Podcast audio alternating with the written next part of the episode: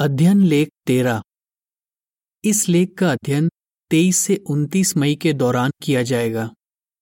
सच्ची उपासना कीजिए, खुश रहिए।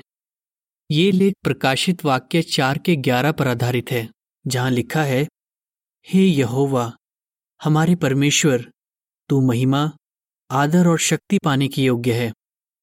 गीत 31 परमेश्वर के साथ चल। एक झलक यहुवा ने सब कुछ बनाया है, इसलिए हमें उसकी उपासना करनी चाहिए।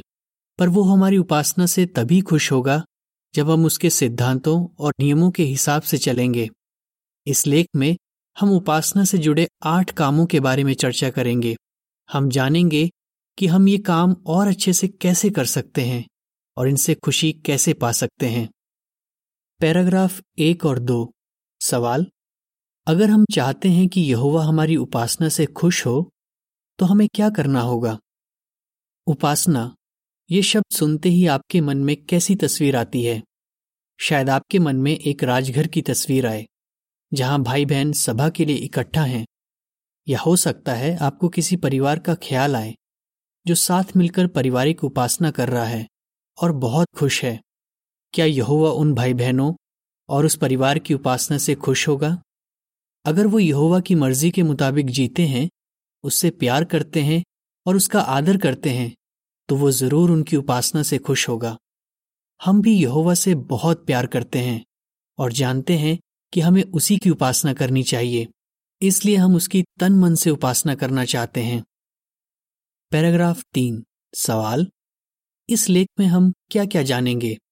इस लेख में हम जानेंगे कि पुराने जमाने में यहोवा किस तरह की उपासना से खुश हुआ। फिर हम ऐसे आठ कामों के बारे में चर्चा करेंगे, जो आज हमारी उपासना का भाग हैं। इस चर्चा के दौरान सोचिए कि आप और अच्छी तरह उपासना कैसे कर सकते हैं। आखिर में हम जानेंगे कि यहोवा की उपासना करने से हमें खुशी क्यों मिलती है। पुराने जमाने में यहोवा की उपासना। पैराग्राफ चार, सवाल यहोवा से प्यार करने और उसका आदर करने की वजह से पुराने जमाने में उसके सेवकों ने क्या किया? हाबिल, नू, अब्राहम और अयूब जैसे लोग यहुआ का बहुत आदर करते थे और उससे प्यार करते थे। इसी वजह से उन्होंने उसकी आज्ञा मानी, उस पर विश्वास रखा और उसके लिए बलिदान चढ़ाए। उन्हें यहुआ की उपासना किस तरह से करनी थी, इस बारे में शायद ही उन्हें बताया गया हो। लेकिन उन्होंने ज़रूर जी जान से यहुआ की उपासना की होगी। इसलिए भी उनकी उपासना से खुश था। बाद में यहुआ ने इसराइलियों को मूसा का कानून दिया, जिसमें उसने उपासना के बारे में बहुत से नियम दिए। इस तरह इसराइली जान पाए कि यहुआ किस तरह की उपासना चाहता है। पैराग्राफ पाँच। सवाल, यीशु की मौत और उसके ज़िंदा होने के बाद क्या बदलाव हुआ? लेकिन यीशु की मौत और उसके ज़िंदा होने के बाद एक बड़ा बदलाव हुआ। अब यहोवा के उपासकों को मूसा का कानून मानने की ज़रूरत नहीं थी। मसीहों को एक नया कानून दिया गया। मसीह का कानून। गलातियों छह का दो। इसमें ढेरों नियम नहीं थे, जिन्हें मसीहों को याद करके मानना था। इसके बजाय, उन्हें यीशु के नक्शे कदम पर चलना था और उसकी शिक्षाओं को मानना था। आज हम भी मसीह का कानून मानते हैं। हम मसीह के नक्शे कदम पर चलने की पूरी कोशिश करते हैं, ताकि यहोवा हमसे खुश हो और हमें ताजगी मिले। पैराग्राफ छ, सवाल। इस लेख पर चर्चा करते समय आप किस बारे में सोच सकते हैं? अब हम एक एक करके उन कामों के बारे में चर्चा करेंगे जो हमारी उपासना का भाग हैं। इस दौरान सोचिए, क्या मैं ये काम अच्छे से कर रहा हूँ? या क्या मुझे सुधार करना है? अगर आप वो काम अच्छे से कर रहे हैं तो खुश होइए। लेकिन अगर आपको सुधार करना है तो यहुआ से प्रार्थना करके सोचिए कि आप बदलाव कैसे कर सकते हैं। आज हम यहुआ की उपासना कैसे करते हैं? पैराग्राफ सात, सवाल। जब हम दिल से प्रार्थना करते हैं तो यहुआ को कैसा लगता है? यहुआ से प्रार्थना करके। बाइबल में लिखा है कि हमारी प्रार्थनाएँ धूप जैसी होती हैं। पवित्र डेरे में और फिर बाद में मंदिर में जो धूप चढ़ाया जाता था, उसे बहुत ध्यान से तैयार किया जाता था। उस धूप की खुशबू से यहोवा खुश होता था। उसी तरह हम प्रार्थना करने से पहले तैयारी कर सकते हैं। हम सोच सकते हैं कि हम क्या क्या कहेंगे। अगर हम दिल से प्रार्थना करेंगे तो यहोवा ज़रूर खुश होगा। फिर चाहे हमारे शब्द साधारण ही क्यों ना हो। जब हम यहोवा को बताते हैं कि हम उससे कितना प्यार करते हैं और उसने हमारे लिए जो जो किया है, उसके लिए हम एहसानमंद हैं तो ये सुनकर उसे बहुत अच्छा लगता है। वो चाहता है कि हम उसे अपनी चिंताएँ, परेशानियाँ, अपने लक्ष्य, अपनी ख्वाहिशें सब बताएँ। तो क्यों ना आप प्रार्थना करने से पहले थोड़ा रुककर सोचें कि आप क्या क्या कहेंगे। तब आपकी प्रार्थना उम्दा किस्म के धूप जैसी होंगी। पैराग्राफ आठ, सवाल। हम किस तरह यहुआ की तारीफ़ कर सकते हैं? यहुआ की तारीफ़ करके। जब हम दिल से यहुआ के एहसानमंद होंगे तो हम ज़रूर उसकी तारीफ़ करेंगे। अगर हम समय निकालकर सोचें कि यहुवा ने हमारे लिए क्या कुछ किया है तो हम कभी उसकी तारीफ़ करते नहीं थकेंगे। हम लोगों को यहुआ के मनभावने गुणों और कामों के बारे में बताएँगे। यहुआ की तारीफ़ करने का एक बहुत बढ़िया तरीका है, दूसरों को गवाही देना। ऐसा करके हम यहुआ को तारीफ़ का बलिदान, यानी अपने होठों का फल चढ़ाते हैं। इब्रानियों तेरह का पंद्रह। हम चाहते हैं कि हमारा ये बलिदान बढ़िया से बढ़िया हो। इसलिए हमें पहले से तैयारी करनी चाहिए कि हम दूसरों को गवाही देते वक्त क्या कहेंगे। ठीक जैसे हम प्रार्थना करने से पहले तैयारी करते हैं। पहले से तैयारी करने से हम जोश से बात कर पाएँगे। पैराग्राफ नौ। सवाल। इसराइलियों की तरह साथ इकट्ठा होने से हमें क्या फ़ायदे होते हैं?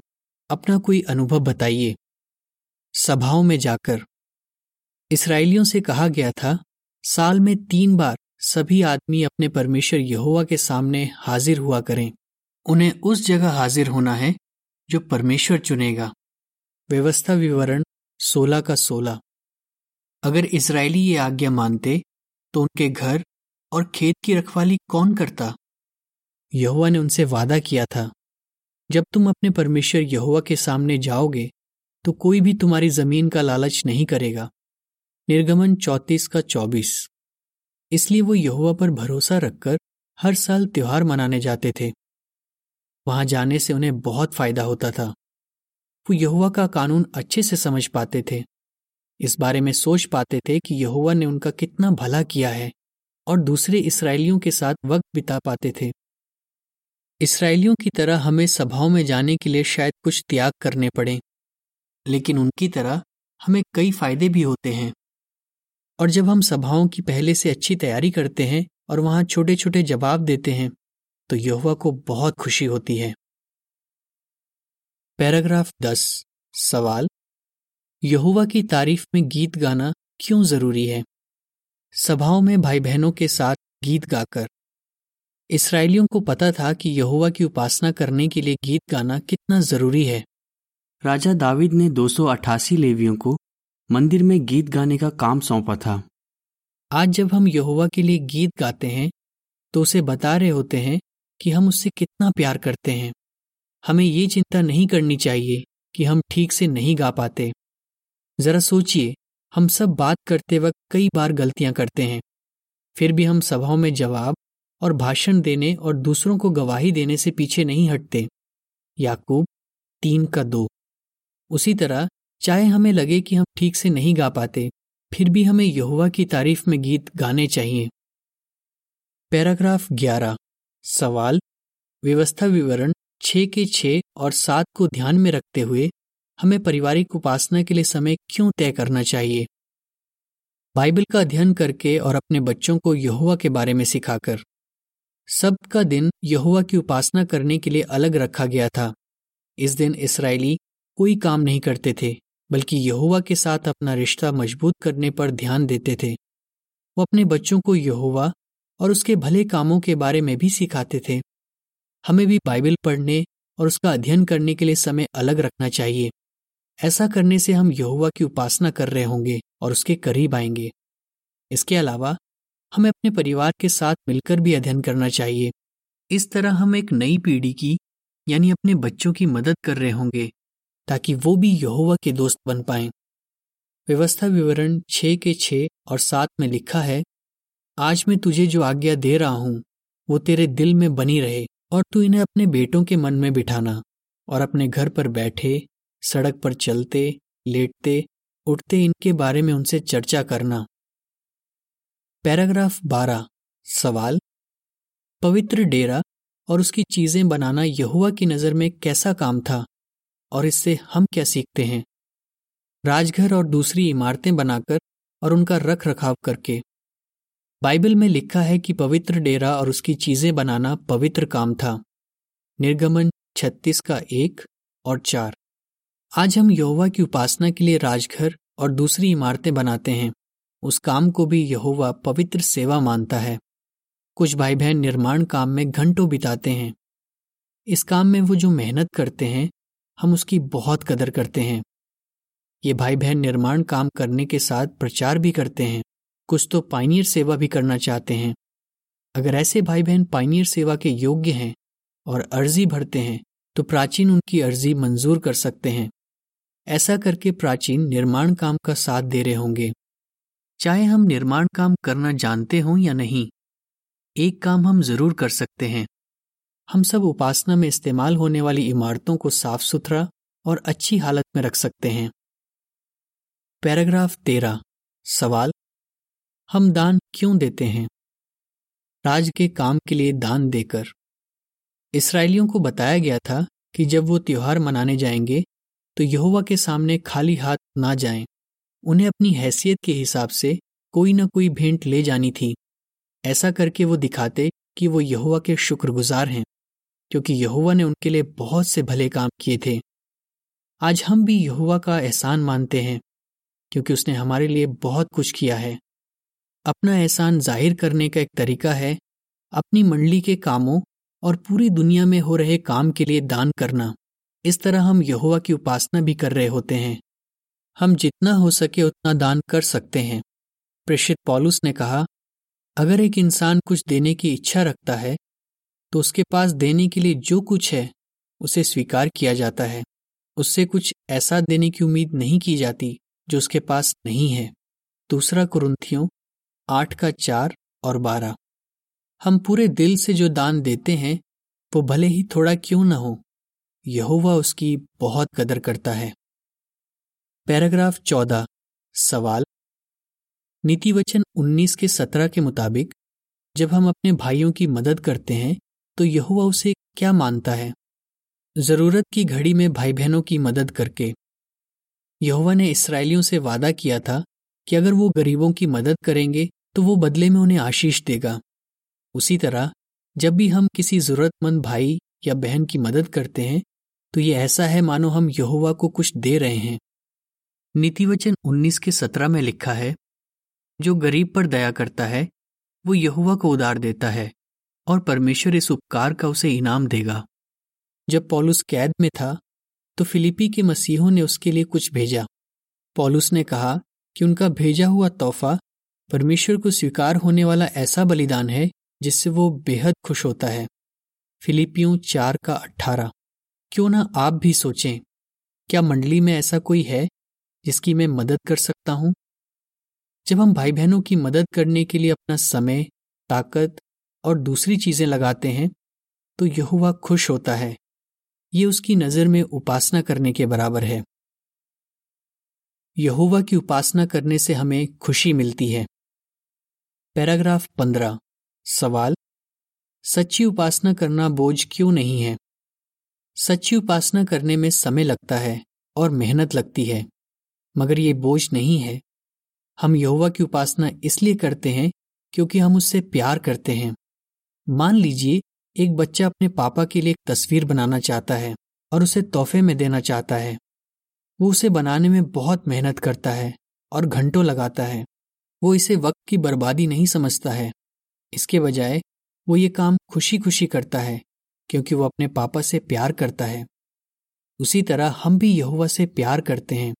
इसलिए सच्ची उपासना करने में समय लगाने और मेहनत करने में हमें खुशी होती है। पैराग्राफ 16 सवाल। इब्रानियों छह के दस के मुताबिक यहुआ हम में से हरेक की मेहनत के बारे में कैसा महसूस करता है? माता पिता अपने बच्चों से एक जैसा तोहफा पाने की उम्मीद नहीं करते, क्योंकि वो जानते हैं कि हर बच्चा अलग है। उन्हें पता है कि एक जो कर सकता है, वो शायद दूसरा न कर पाए। उसी तरह हमारा पिता यहुआ हम में से हर एक के हालात समझता है। हो सकता है आप दूसरे भाई बहनों से ज़्यादा सेवा कर पाते हो, या हो सकता है कि आप ढलती उम्र, खराब सेहत या परिवार की जिम्मेदारियों की वजह से दूसरों जितनी सेवा नहीं कर पाते, फिर भी निराश मत होइए। अगर आप सही इरादे और जीजान से यहुआ की सेवा करते हैं तो वो ज़रूर खुश होगा। वो आपके काम कभी नहीं भूलेगा। इब्रानियों छः के दस में लिखा है, क्योंकि परमेश्वर अन्यायी नहीं कि तुम्हारे काम और उस प्यार को भूल जाए, जो तुम्हें उसके नाम के लिए हैं। यानी कैसे तुमने पवित्र जनों की सेवा की है और अब भी कर रहे हो? यहोवा ये भी देखता है कि आप में क्या क्या करने की इच्छा है। वो चाहता है कि आप उसकी उपासना करने के लिए जो भी करते हैं, उससे खुशी पाएँ। पैराग्राफ सत्रह। सवाल क।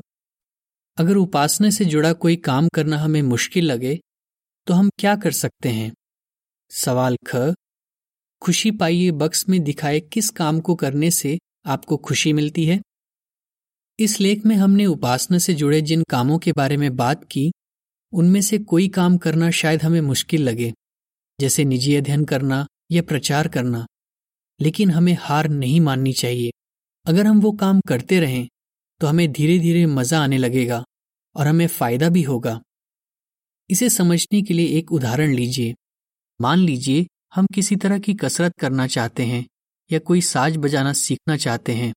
अगर हम ये काम कभी कभार ही करेंगे तो ज़्यादा तरक्की नहीं कर पाएँगे। लेकिन अगर हम ये हर रोज करेंगे तो हमें फ़ायदा होगा। हम शायद शुरू शुरू में थोड़ा वक्त ही दें और धीरे धीरे उस वक्त को बढ़ाएँ। जब हमें अपनी मेहनत के अच्छे नतीजे मिलेंगे तो हमें ये काम करने में मज़ा आने लगेगा। उसी तरह, अगर हम उपासना से जुड़ा कोई काम करने में मेहनत करेंगे तो हम उसे अच्छे से कर पाएँगे और हमें खुशी मिलेगी। कुछ और जानकारी। खुशी पाइए।